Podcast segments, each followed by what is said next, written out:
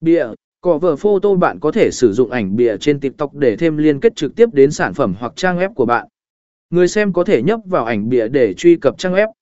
Liên kết đến trang web và cửa hàng trực tuyến là cách hiệu quả để chuyển đổi sự quan tâm từ TikTok thành doanh số bán hàng thực tế. Đảm bảo rằng liên kết của bạn dễ dàng truy cập và hấp dẫn để khuyến khích người xem thực hiện hành động.